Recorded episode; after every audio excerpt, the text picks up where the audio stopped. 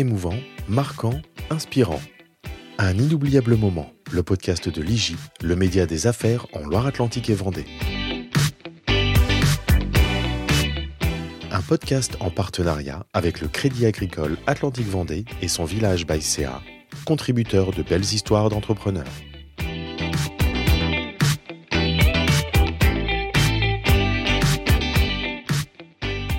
Bonjour à tous et à tous et bienvenue pour un nouvel épisode du podcast de l'IGI.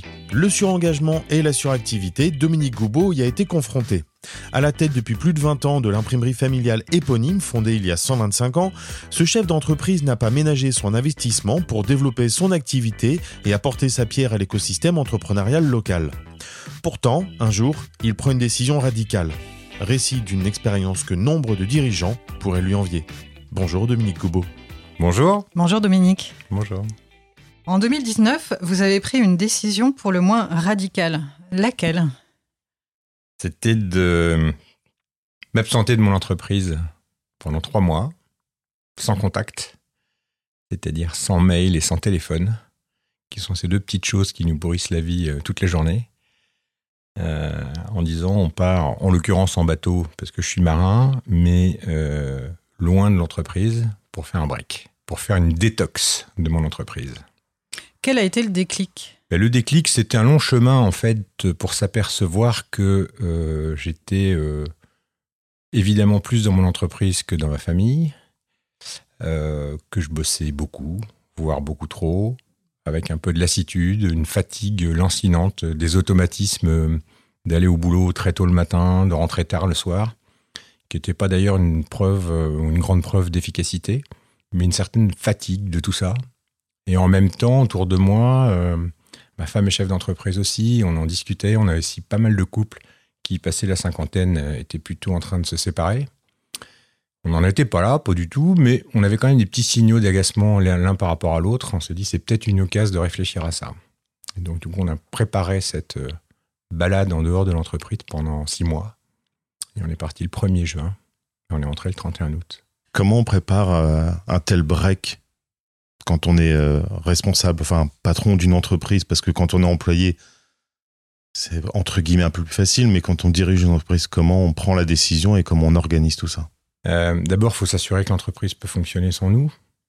C'est souvent une, une, croyance du dirigeant en tout cas, c'était plutôt la mienne euh, quelques années auparavant en disant je contrôle tout, je vérifie tout et je suis la pierre angulaire de tout ce qui se passe. Mais mes quelques formations, années au CJD m'ont aussi appris qu'il fallait plus déléguer et plus m'entourer de mecs, euh, de, je dis de mecs, mais de nanas bien sûr, plus forts que moi dans plein de sujets, dans plein de domaines. Donc on était assez prêts à ça. Et c'était euh, un challenge pour eux, je pense, de, de dire on va pouvoir tenir la baraque et ils l'ont très bien fait pendant trois mois. À part deux, trois petites décisions que j'aurais pas prises euh, euh, comme eux, mais honnêtement, euh, tout à fait honnêtement, ils ont bien bien géré le truc. Donc il faut préparer ça un peu avant quand même. et après, on, s'aperçoit que c'est faisable, c'est possible quoi. Mais en fait, c'est comme si demain matin je me casse une patte et que je peux pas bosser. si c'est une patte, je peux toujours travailler, mais s'il m'arrive quelque chose, il faut quand même préparer l'entreprise à, ça. Je pense qu'assez peu de dirigeants, en tout cas pas vraiment moi à l'époque, on était assez conscients de, cette délégation de pouvoir qu'on doit donner. Parce que finalement, mon pouvoir, moi, c'est de le donner. Mon vrai pouvoir, c'est de donner le pouvoir. Quand vous avez pris la décision de ce, de ce break, on est en 2019, on parle alors très peu de burn-out, encore moins pour les dirigeants. Est-ce qu'avec le recul, vous pensez quand même l'avoir ou en tout cas l'avoir frôlé? Non, je pense que j'en étais pas là parce que j'en avais pas encore le dégoût en, entreprise. Euh, pour moi, le burn-out, c'est celui qui peut. Enfin, c'est la personne qui peut plus se lever le matin tellement c'est difficile. Quoi. Les, muscles, le, la tête ne commande plus le corps. C'est ça un peu le burn-out. C'est d'ailleurs pas simplement dans l'entreprise. Hein. On a toujours pensé, on a toujours tendance à penser que ça vient de l'entreprise, mais c'est un déséquilibre global de la vie. Hein. J'en étais pas là, mais j'avais des petits signaux. J'avais des petits signaux faibles. Et en faisant ces petits signaux faibles, c'était une décision qui s'imposait euh, assez mécaniquement. C'est une décision de couple, puisque vous êtes partis à deux. Euh, tous les deux, vous étiez chef d'entreprise. Euh, comment ça s'organise concrètement?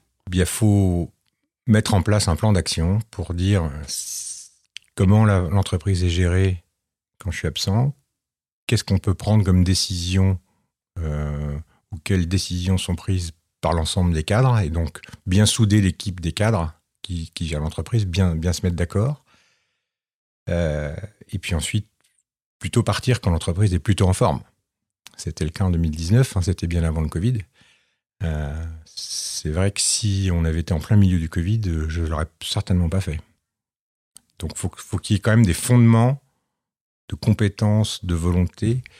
Je pense que mes cadres étaient euh, plutôt fiers hein, à la fin d'avoir géré l'entreprise au quotidien sans moi. Enfin, les cadres, tout le monde, d'ailleurs, je dis les cadres pour la, gestion au quotidien, mais les gens, euh, je pense qu'un tiers des gens de l'entreprise étaient très contents que je le fasse, en disant c'est bien pour lui. Un autre tiers disait que c'était bien, mais que finalement c'était mon choix. Et puis peut-être qu'un tiers euh, s'en foutait un peu. On peut dire ça comme ça. Et concrètement, quand vous partez, vous coupez vraiment du jour au lendemain tout, tout ce qui vous relie à l'entreprise J'ai enlevé les mails de mon téléphone, de mon iPad, et j'ai pas eu un coup de fil. J'avais une messagerie de mon téléphone. Assez peu de clients ont mes, mes ou clients ou fournisseurs dans mon réseau, à part mes amis, peu, beaucoup, peu de gens qui ont mon, téléphone. Et de toute façon, je le, j'avais mis un message qui disait Je suis en break pendant trois mois. Si c'est important, appelez l'entreprise. Si c'est perso, laissez votre message. Et même les copains qui savaient ou ceux qui ne savaient pas ont compris que c'était un sujet et il fallait pas me déranger pour euh, des broutilles. Donc j'ai eu euh, dix coups de fil. Vous aviez prévenu euh, votre entourage professionnel Oui, j'avais envoyé un mail à, à tous les clients importants qui me connaissent, les banquiers, les, les fournisseurs principaux en disant voilà pourquoi je pars et je serai je reviens dans trois mois. Et comment ça a été accueilli cette annonce? Et eh bah, à ma grande surprise, peut-être la moitié des gens ont répondu un petit mot sympa en disant T'as raison, c'est toi qui as raison, fais-le. Si tu peux, c'est que tu, sais que tu peux le faire. Euh, on t'envie. Euh, c'était plutôt agréable. Hein, comme, et à mon retour, les, des gens avaient noté que je rentrais fin août il m'a envoyé des mails la, première semaine de septembre. Alors, c'était comment? Euh, Raconte-nous. Euh, très, très sympa. Donc, une sorte d'amitié euh, très, très forte sur, sur ce sujet. Est-ce qu'on décroche facilement quand on décide de se lancer comme ça dans un break? On a toujours la tête dans le guidon, qu'on dirige une entreprise? Est-ce que ça, a pris une journée, une semaine, un mois? Une semaine. En une semaine, pendant une semaine, on est en manque. Vraiment en manque. Hein. Et après, on est en vacances. Mais pendant une semaine, il, nous manque ce réflexe idiot de consulter le téléphone, de regarder les mails et de regarder tout ça. Pour une semaine, c'est pas bien. Mais fondamentalement, moi, dans ma vie de dirigeant, je ne suis jamais en vacances. Parce que j'ai toujours un mail, j'ai toujours un coup de fil. Et si je ne m'oblige pas à le fermer et à mettre un message, bah, je, regarde toute la journée. Hein. Je suis euh, sur mon bateau, euh, bah, si un truc sonne, je regarde. Ce qui est totalement idiot. Hein. Totalement idiot. Donc j'ai appris ça. Maintenant, j'ai des vraies vacances. Oui, ça, a changé pour vous euh, dans votre mmh. manière d'être euh, durablement, vous diriez? On a, Souvent, le chef d'entreprise, en tout cas moi, on parlait de moi, euh, j'ai l'impression que je dois être au courant de tout, tout contrôler et vérifier. Et en fait, il suffit de mettre un message. Je suis absent pendant trois semaines. Si vous voulez un sujet de business, ben voilà le numéro de téléphone, ou vous appelez lui ou elle, et ça marche très bien. Est-ce que c'est à la portée de tout chef d'entreprise de faire un, break comme ça, euh, d'une durée assez longue, à votre avis? Est-ce qu'il faut quand même avoir une équipe euh, de confiance, des hommes clés? Comment, à qui ça s'adresse finalement? À tout le monde? Je pense qu'il faut avoir vraiment confiance en son équipe. Il faut l'avoir préparé avant. Moi, j'ai mis plusieurs mois, je leur ai annoncé et on a organisé le truc pendant plusieurs mois en écrivant des scénarios, en disant tiens, qui se passe ça, qu'est-ce qui se passe, euh, voilà. Après, j'étais entre la France et la Grèce. J'étais pas en Patagonie euh, à 48 euh, heures d'avion, hein, ou au Groenland. Hein. Donc j'avais quand même une possibilité et j'avais un téléphone. Si jamais il avait eu, il fallu que je rentre, je prenais un avion et trois heures après j'étais là. C'était une sorte de petite sécurité, mais c'est parce qu'on a cette petite sécurité que justement on l'a pas utilisée. Et j'ai pas eu un coup de fil. Et ils ont mis un point d'honneur à ne pas m'appeler. Et moi aussi. Je n'ai pas appelé une seule fois. Et le retour, Par contre, une semaine avant le retour, on se reconnecte un peu, on rappelle, bon, j'arrive bien tel jour, euh, qu'est-ce qui s'est passé? Et là, par contre, on retombe assez vite dans le manque de d'infos, euh, qu'est-ce qui s'est passé, euh, racontez-moi, voilà. Et d'ailleurs, ils l'ont assez peu fait à mon retour, c'était assez étonnant. Je pensais que j'allais avoir une liste d'événements, on va te commenter ça, il s'est passé ça, on a fait ça. Pas du tout. j'ai pas réussi à voir ça. Et du coup, j'ai eu de l'information pendant les deux ou trois mois après Tiens, il s'est passé ça. Ah bah j'étais pas au courant. Bah oui, t'étais pas là. Et c'était assez drôle finalement de me dire que dans le quotidien, on, est abreuvé d'infos et que finalement, euh, euh, bah, on s'en passe très bien. Hein. et que on a l'essentiel, mais le superficiel, c'est pas grave. On, peut tout à fait s'en passer. C'est assez étonnant. Et comment vous avez pris le fait que votre entreprise puisse tourner sans vous? Mais je trouve ça, enfin moi je trouve ça super. Hein il vaut mieux être entouré de gens super compétents, qui ont envie, qui sont motivés, comme ça a été le cas, hein, mais depuis les cadres jusque les, gars de l'atelier, au service de vie, au commerce, tout s'est bien passé. Et à la limite, je me demande des fois si c'est pas moi l'emmerdeur de service, hein, euh, qui contrôle tout, qui sait tout de tout, qui veut s'intéresser à tout. Euh, et peut-être que je suis un poids finalement pour l'entreprise à la fin. Et que je pourrais me contenter de mon rôle de président entre guillemets, et non pas d'acteur au quotidien. C'est un vrai sujet. Un vrai sujet. Ça vous a fait réfléchir sur votre manière de conduire l'entreprise? Non, parce que je suis incarné, enfin moi j'incarne mon, mon, job et j'aime bien ça et je suis pas, euh, je suis pas du tout blasé et je suis très content de le faire. Donc euh, non, je, je, je, si j'ose dire, je suis un peu retombé dans mes travers après. Ça m'a fait du bien, mais maintenant que je prépare ma transition, euh, dans 4-5 ans, je serai parti et je suis en train de réfléchir à comment on va faire pour que l'entreprise continue, bah, cette question-là se repose en disant sur qui je vais m'appuyer, euh, qui va me succéder, euh, comment je vais m'entourer de bons encore, comment on va aussi renouveler les, générations, parce qu'on a cette entreprise vieillie un peu avec moi, comment on fait pour intégrer les jeunes. Donc on s'est mis un plan d'action d'embauche, de féminisation aussi d'entreprise en l'occurrence, euh, en disant, même si on n'a pas trop le droit de dire qu'on veut un homme ou une femme et tel âge, bah, on, est un peu quand même dans ce sujet en disant il faut plus, faut pas que je prenne des gens de 55 ans ou de 60 ans. Euh, parce que parce que vont partir en même temps que moi et du coup ça va faire un vide et qu'il faut qu'on ait des viviers pour après. C'est tout simplement ça. L'entreprise a 125 ans cette année, donc il faut qu'on fête ça d'abord. Ça, on va bien le faire. Mais surtout, il faut dire que c'est un tremplin pour après, quoi. C'est ça l'idée. Et comment vous préparez cet après? Bah, En fait, euh, le, débat, c'est déjà d'avoir les ressources en interne, hein, ou, de les, ou, de les, ou, de les, ou de les embaucher. Et puis ensuite, c'est de les préparer. On a des, on a des jeunes pousses qui arrivent dans l'entreprise. Bah, on va commencer, enfin, on a déjà commencé à leur donner des nouvelles missions, à regarder euh, s'ils savent nager, euh, s'ils prennent des sujets, si on essaye de les mettre et puis, en parallèle de ça, il faut vraiment que les managers leur donnent juste l'impulsion, puis qu'on regarde de quelle manière ils vont pouvoir se saisir d'un sujet, comment ils vont le traiter.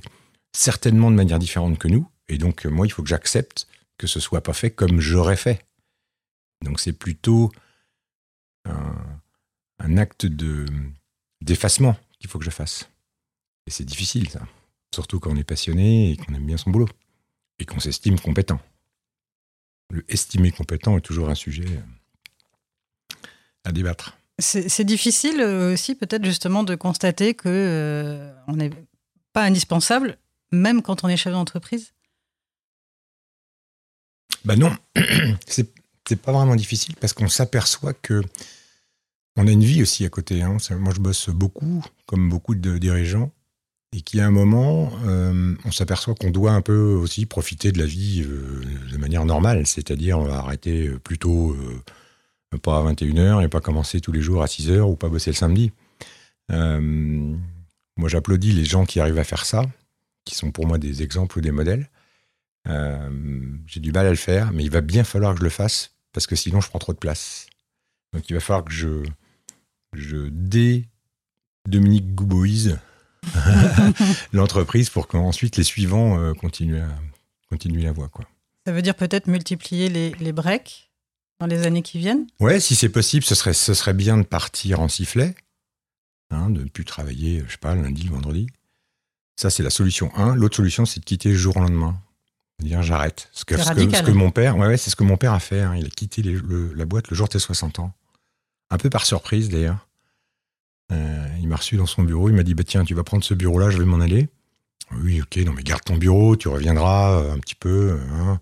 Non, non, non, non. Il a pris une caisse en carton, il a pris deux, trois trucs, il est parti avec son PC, il est jamais revenu.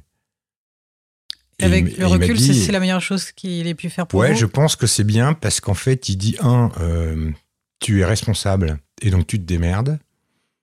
Et en plus, si tu as besoin, je suis là. Mais je suis pas là tous les jours, je suis pas là à te montrer tout. Enfin, on a fait une transmission d'entreprise, mais exemplaire. Exemplaire. Enfin, c'est lui qui est exemplaire. C'est lui qui a, qui a souffert de ça. Et, je lis ça, euh, je relis ça avec la, capacité qu'on- que je dois avoir à, à arrêter ou à, ou à quitter pour ne pas revenir, pour entraver, entre guillemets, l'action des suivants ou du suivant. Euh, il faut que moi j'apprenne à, à me dire, bah, ça je ne le fais plus. Je passe les dossiers, hein, c'est ce qu'on avait fait avec mon père. Pendant six mois, on a, vu, il a vu le, on a vu le business ensemble, il a pu vu les clients. Puis après, on a vu les banquiers, il a pu vu les banquiers. Puis on a vu le social, les délégués du personnel, il les a plus vus. Puis quand toute la transmission a été faite, il a dit, bah, c'est bon, salut. Il a quitté le jour de ses 60 ans. Pas le lendemain, pas la veille, le jour, il est revenu. Parce qu'il estimait que j'étais prêt. Et puis surtout, si j'étais pas prêt, bah, je me démerde. Je pense que c'est ça le sujet. Je, vois trop de dirigeants rester trop longtemps euh, avec une, une, idée de dire ben, le suivant n'est pas prêt, je vais peut-être encore l'aider. euh, mais en fait, souvent, c'est parce qu'ils n'ont pas envie de partir. Et pour, pour avoir envie de partir, il faut avoir un autre projet d'après. Donc, il faut penser au projet d'après.